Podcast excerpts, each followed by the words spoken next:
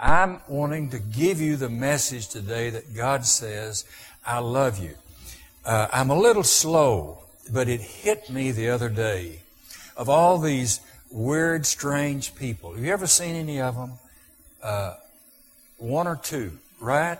And, and, and, and so I thought, God loves them. God died for them. And if God can love them, surely I can too. That was a revelation to me. Uh, it wasn't a very easy one, but I'm thinking, wow, I can't, I can't even be. And so it was really a revelation that how much God loves us individually and would die for each of us individually. Now, he states that in Romans chapter 5. In fact, the business, if you had a cross up here today, and it'd be okay, it'd be okay, just, you could look at it, it's okay. But if you had a cross up here today, uh, would that tell you how much God loves you? Not quite.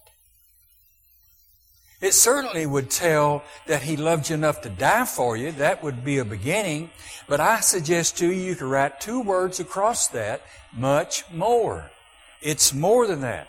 Look at Romans chapter 5 and verse 6 and let's see. You see, at just the right time, while we were still powerless, Christ died for the ungodly. Very rarely will anyone die for a righteous man, though for a good man some might possibly dare to die. But God demonstrated His own love for us in this. While we were still sinners.